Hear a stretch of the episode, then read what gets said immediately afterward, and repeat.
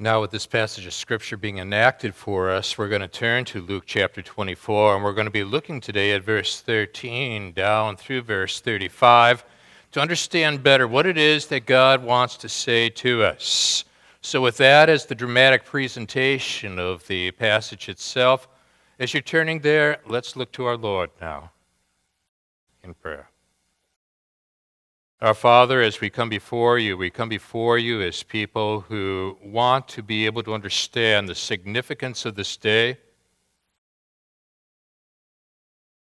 the connection of Christ's death to Christ's resurrection, the reality of the Scriptures in terms of how they relate to modern day life, and how the disciples on the road to Emmaus found that their hopeless state was transformed into a, a living hope.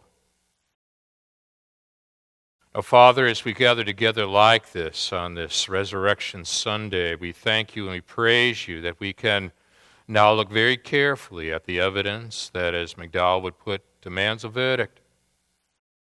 To be able to better understand what it is that the empty tomb says to life, to people today so, Father, no matter what spiritual state we come in, no matter what the condition of the previous week has been, no matter what challenging family situations, conditions there are, no matter how much loneliness one has within their heart as they enter into this building today, and no matter what we've done in our life that may have offended you. At this point, Father, what we want to do is to allow your word to speak to us. So, Father, again, now my prayer is that you will warm our hearts and engage our minds. As once again, we've come here to see Jesus and Him only. Praying these things still again now in, in Jesus' name. Amen. It was in Middlesex Hospital in Connecticut where David and I were paying a, a visit to a particular patient. David's a surgeon. He's a young pastor in the church that I had pastored. And as we were standing in the ICU and we were looking at him, I was watching the gaze, the connection between the patient and the surgeon. The eyes were transfixed. Around the patient was the immediate family, and they likewise were moving back and forth, looking at me, looking at David. Back and forth they went until finally one of the family members had enough courage to look up at David and pose this significant question to him Is there any hope?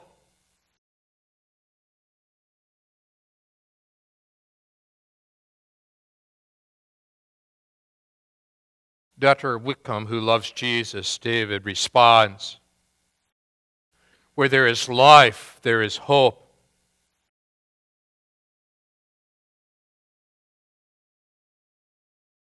As my friend and I leave the ICU, I look at him, he looks at me, I can see the perspiration on his face. He loves his patients.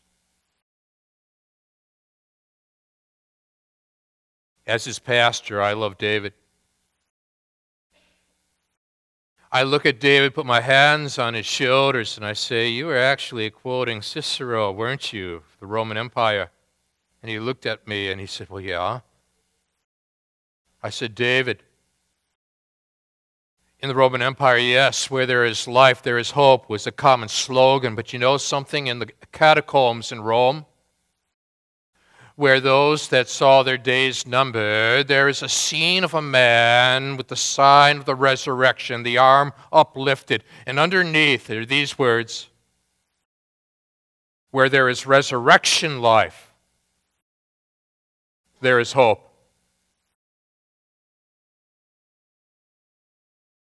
As we make our way down the hallway.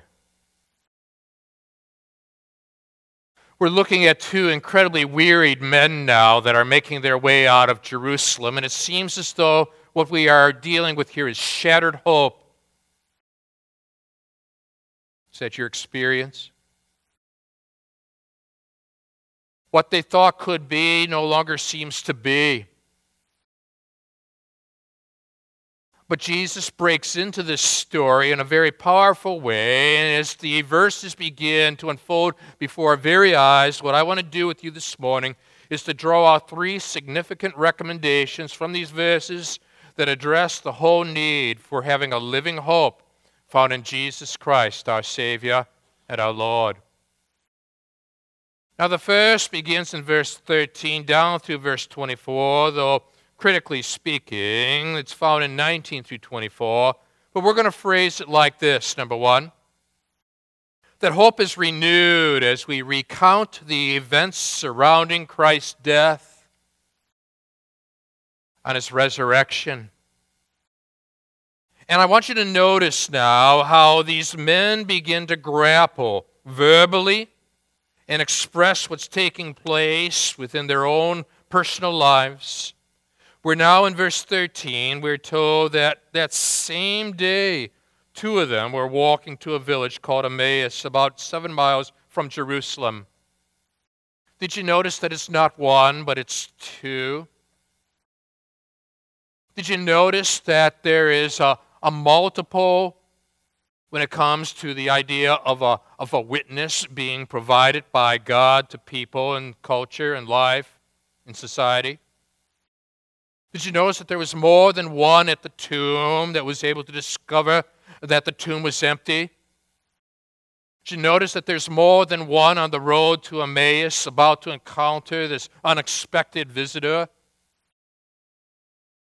Have you pondered how the cults seem to deal with the singular, such as a Joseph Smith receiving a vision? Or in Islam, Muhammad receiving a vision? But that when it comes to the matter of receiving truth, God deals in multiples because He allows for the truth to be verified by many different accounts. That's how secure your God is, you know. And so, not one, but two on this road. And they're making their way towards Emmaus, about seven miles from Jerusalem, and they're talking with each other about everything that had happened. And right away, you and I might ask the question what is it they might be talking about?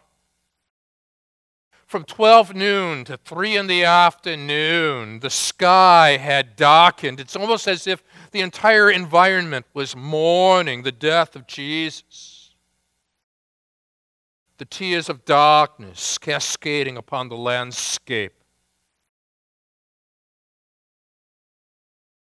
As perhaps one disciple turns to the other and says, Can you imagine that? We had put our faith, we put our hope in this one who is dying, and then all of a sudden it seems like everybody is losing hope. Even the ecological sphere itself has darkened. But then all of a sudden, someone might respond. But the veil. The veil tore in two, and it tore in two not from bottom to top, but from top to bottom, as if this was not the invention of human hands, but it was the work of God.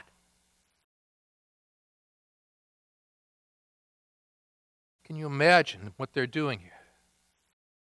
They're thinking, they're processing. They're trying to determine the meaning and the significance of the events they were talking with each other about what had happened, you see. And as they talked and discussed these things with each other, lo and behold, what you and I notice here is that Jesus Christ appears unrecognized, incognito. We're told here they were kept from recognizing him. Camp on that phrase. Ask yourself the question why were they kept from recognizing him? And we'll get back to that question in a few seconds. Now, at this point, you would have thought that this is Jesus' dramatic way then of presenting himself. It's me.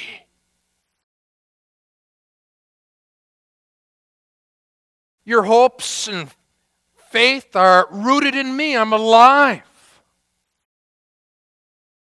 Why is it that Jesus Christ does not simply respond, It's me? Instead, he asked them a question What are you discussing together as you walk along? What's he doing? As if he doesn't know. Like a brilliant teacher, professor now, he's drawing out the students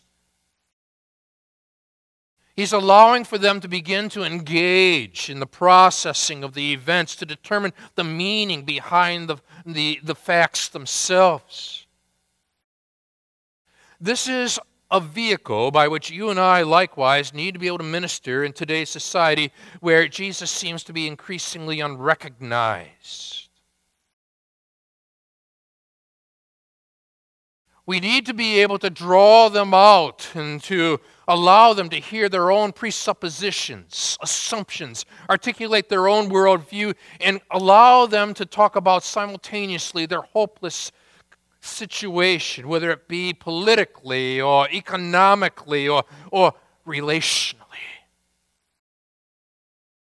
Jesus is letting them talk. He's letting them get them out, get out of their system. Well, Luke the physician now tells us they stood still, their faces downcast. The outward's revealing the inward. One of them, named Cleopas, asked him, Are you only a visitor to Jerusalem and do not know the things that have happened there in these days? What's interesting is that Jesus neither says yes nor no.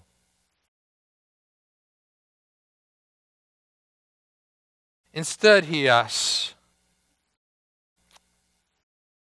What things? What's he doing? He wants them to begin to determine and to understand the events and the significance and the bearing upon the resurrection. So now they begin by saying, Well, Jesus of Nazareth. He was a prophet, powerful in word and deed before God and all the people. Now, Jesus could have interrupted them at this very point and been able to point out, say, for example, in Deuteronomy chapter 17, in their, in their scriptures, the Lord your God will raise up for you a prophet like me from among your own brothers. But instead, he allows them to continue on.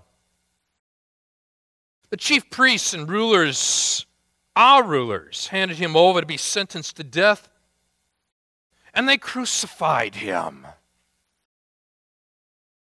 But notice what they said next. But we had hoped that he was the one who was going to redeem Israel. David, remember the catacombs? It's not merely where there is life, there is hope. Where there's resurrection life,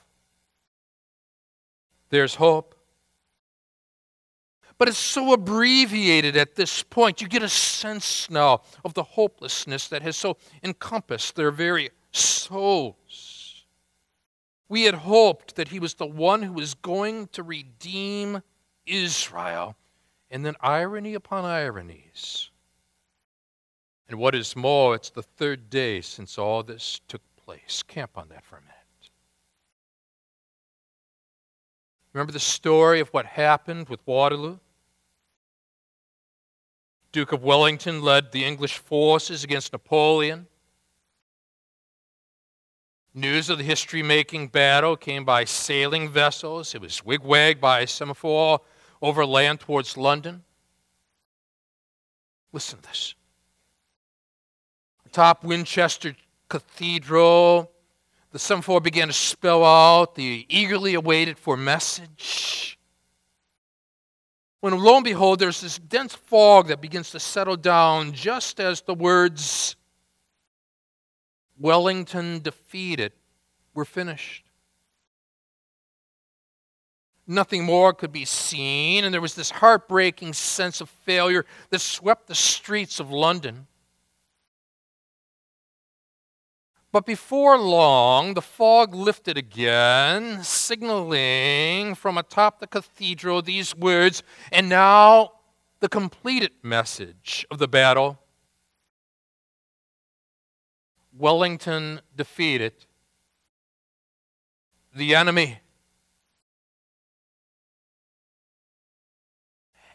And immediately on the streets of London, we're told, the whole atmosphere was transformed from a sense of hopelessness to utter hopefulness.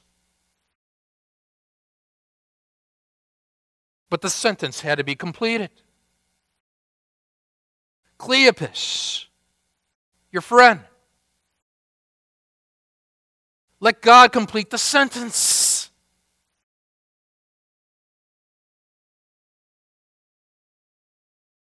Now, today, if you come here and you have this tremendous sense of hopelessness that seems to have such a grip upon your heart, let God complete the sentence. He's not finished writing your story. Nor was he finished writing what he had to say about Jesus Christ and his story. We had hoped that he was the one who was going to redeem Israel, but then notice what comes next.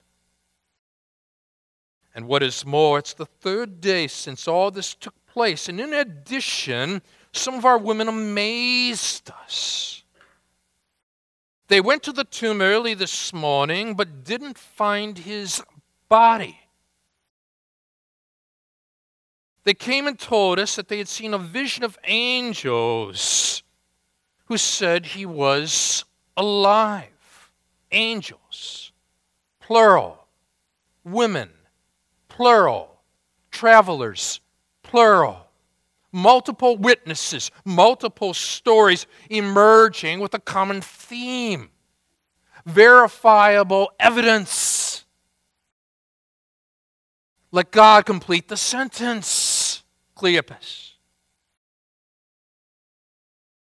And then some of our companions went to the tomb. Companions, plural. And you know what? Found it just as the woman had said. But they but him they did not see. Irony. Neither can these two men.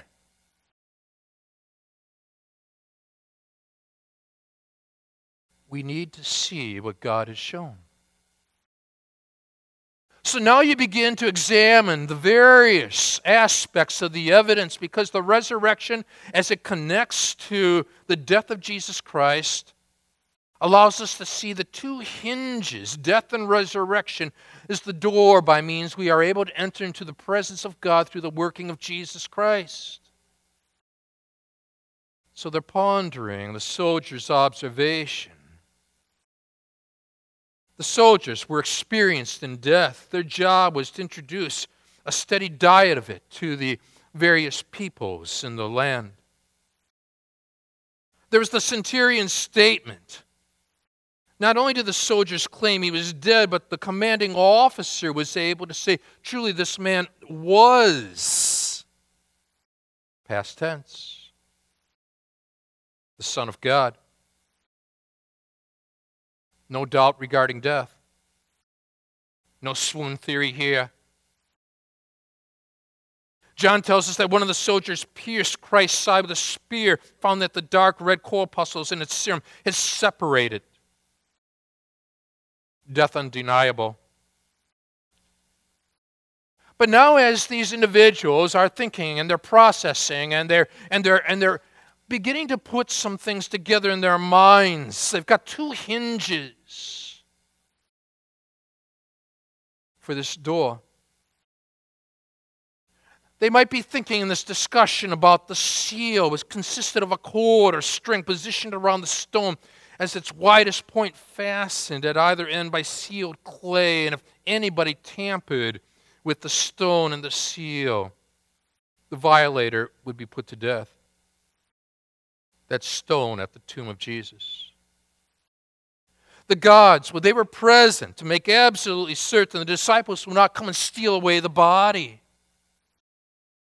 But what do you do when there's this one ton stone that has been positioned through an inclined groove into place? Who goes about moving a stone unbeknownst to the soldiers who would be put to death if they allow for such a thing to occur?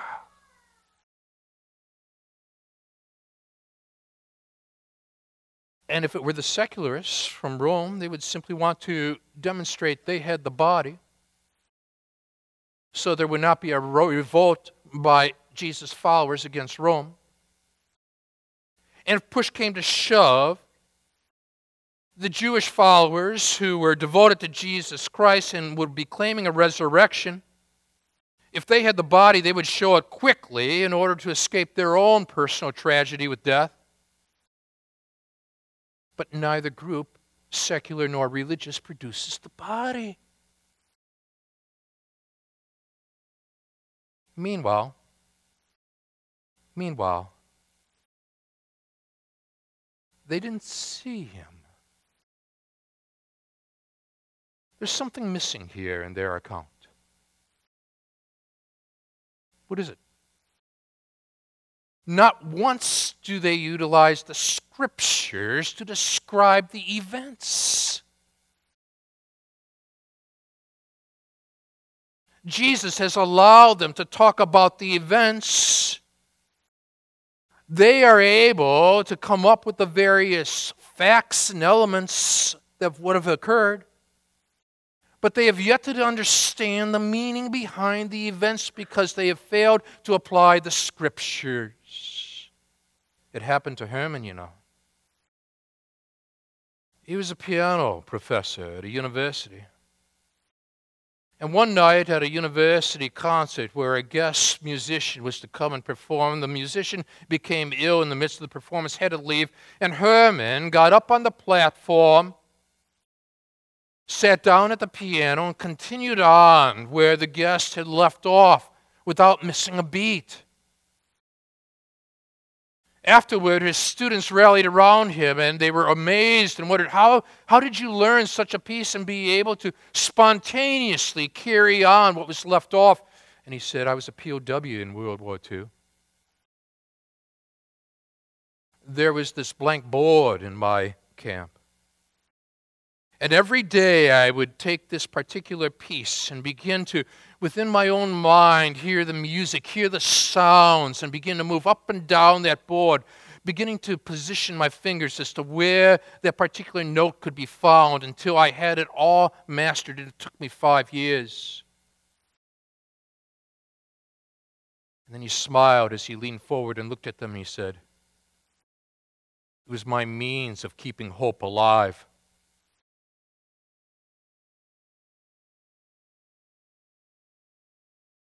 Question Are you trying to keep hope alive? Or have you placed your trust in the living hope?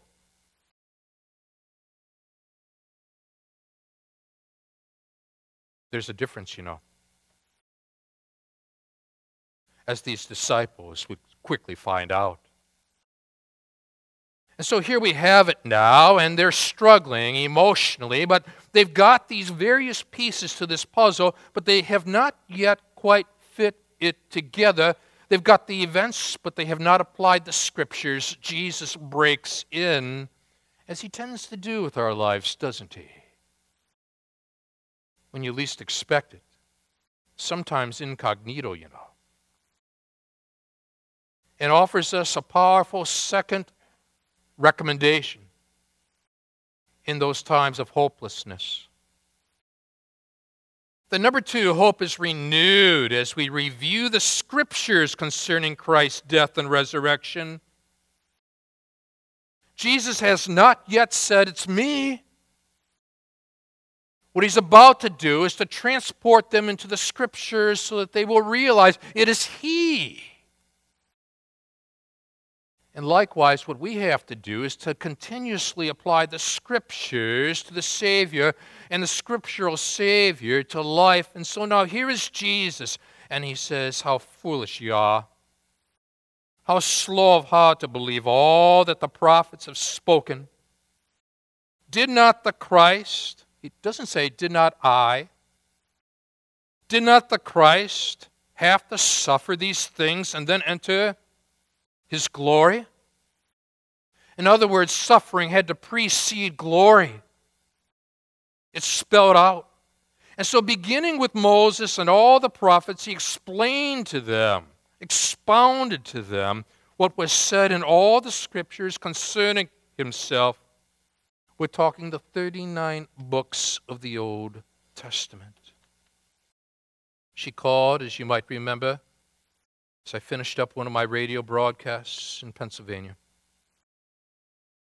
She wanted to know, Gary, do you pastor a New Testament church? My response was, Do you realize the New Testament church had an Old Testament scripture? I want you to look at the back side of the sheet that's in your folder because there on the road to Emmaus, Luke 24, verse 13 through verse 35, we are offering you this morning 20 as a sampler, 20 strategic promises that build upon one another over the course of time, leading toward Jesus Christ. That Jesus now would have been able to utilize, where beginning with Moses and all the prophets, he explained to them what was said in all the scriptures concerning himself. Do you remember Genesis 3:15? He might begin. The seedbed of promise. There you find the seed of woman. He will crush the serpent's head. From this woman, you move to Genesis chapter 12, verse 1 through 3, and you realize he'll come from the line of Abraham. But which son of Abraham? You move to the next generation of Genesis chapter 21, verse 12. It'll be of the line of Isaac, not Ishmael. But then you move to the line of Jacob, not the line of Esau. Now you see the collision course of what's happening in the Middle East even today. Then you move to the line of Judah, where the scepter is to be found. You move to the line of Jesse, eight centuries prior to Jesus, you, Isaiah 11, verses 1 through 16. And then, if you can't top that, the next generation, the house of David, where David is promised an eternal kingdom as you ponder the significance of King of the Jews over Christ's head. And three days later, the king has been raised, and it's an eternal kingdom. As the genealogies point out, that Jesus is the son of David Psalm 69 tells us he will be betrayed. And when you couple Psalm 16 with Psalm 22, you realize here poetically is both the death and resurrection of Jesus Christ articulated for you and me in the Old Testament. You move to the 8th century, and Micah chapter 5, verses 1 through 4 inform us that you should be looking for one who's of the city of Bethlehem. And while you're looking, Isaiah 7:14, same century, 8 centuries BC, of a virgin. You get to Isaiah chapter 52, begin with verse 13 through chapter 53, verse 12, and you realize you should be looking for a suffering servant, one who will die before being raised from the dead. My word, even in Zechariah chapter 9, he's promised as entering into Jerusalem riding on a donkey, on a colt, the foal of a donkey and that his side would be pierced, according to Zechariah chapter 12, verse 10, in the 5th century BC. Do you see how chronologically you have moved closer and closer and closer to Jesus Christ? as people are trying to ponder the significance of what does all this mean? Where does all this lead? And do I have enough evidence that truly demands a verdict? Ruth Messinger. The Messiah doesn't connote that same entity, deity, or event that will suddenly arrive and change the circumstances in our lives. Why, that's simply a notion of childhood wish fulfillment, she says. On, oh, by the way, she is CEO of Jewish World Service. As Jesus breaks in and utilizes the seedbed of promise to speak of the reality of resurrection. As the late E.B. White watched his wife Katharine planting, planting bulbs in her garden in the last autumn of her life, he wrote these words There was something touching about her appearance. The small, hutched over figure, her studied absorption in the implausible notion that there would yet be another spring oblivious to the ending of her own days, which she knew perfectly well were near at hand. Yet sitting there with her detailed chart under those dark skies in a dying October, calmly plotting the resurrection.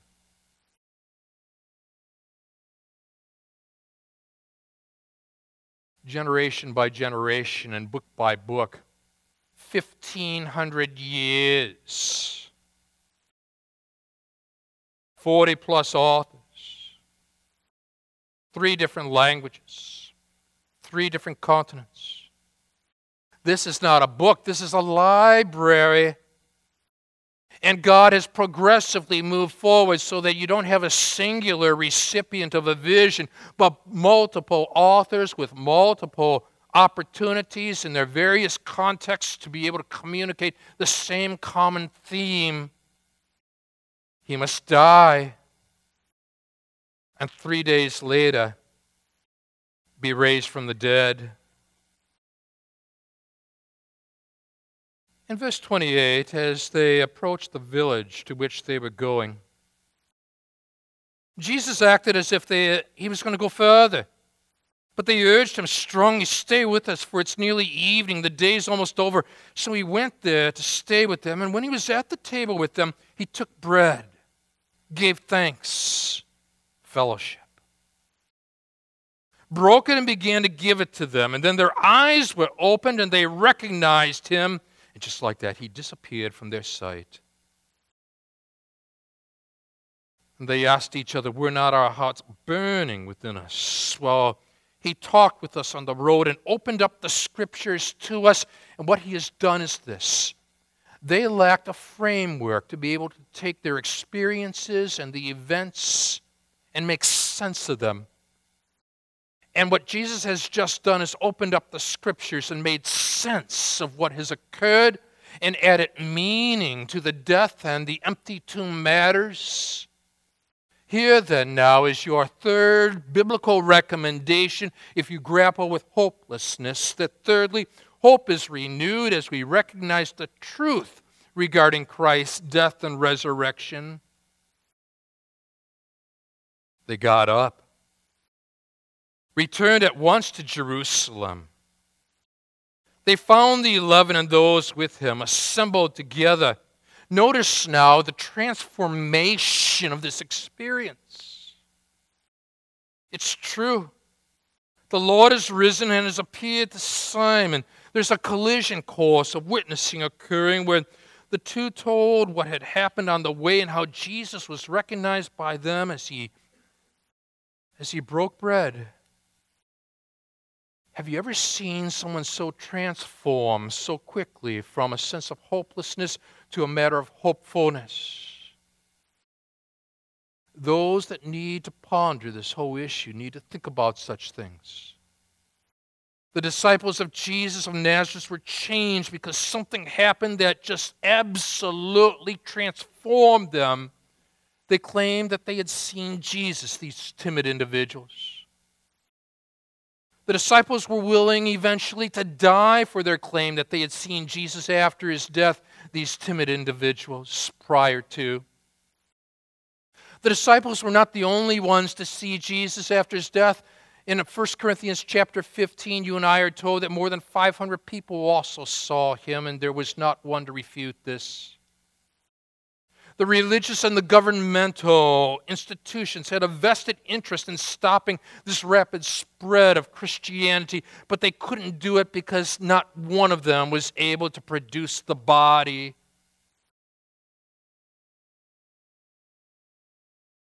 And the witnesses were credible, or else their testimonies would not have held up, you know, as they're looking at one another. They're pausing, they're thinking, they're processing. Margaret Sangster writes of the time in which her, her father, the great pastor W.E. Sangster, began to notice something in her in his body, an uneasiness in his throat, a dragging of his leg. They were still learning about this, this malady. When he went to the doctor in the 1950s, he found he had an incurable disease that caused progressive muscular atrophy, she writes. His muscles would gradually waste away, his voice would fail, his throat would soon become unable to swallow. He could no longer articulate the gospel message orally. I don't mind in the struggle being no longer a general, he said, but give me just a regiment to be able to minister in. Later, he would write, I'm only a kindergartner in, in the whole school of suffering. Gradually, she writes, his legs became useless, his voice went completely, but he could still hold a pen shakily. And so on Easter morning, just a few weeks before he died, he wrote a letter to his daughter, and in it he said, it is terrible to wake up on Easter morning and have no voice with which to shout, He is risen. But it would be still more terrible to have a voice and not want to shout.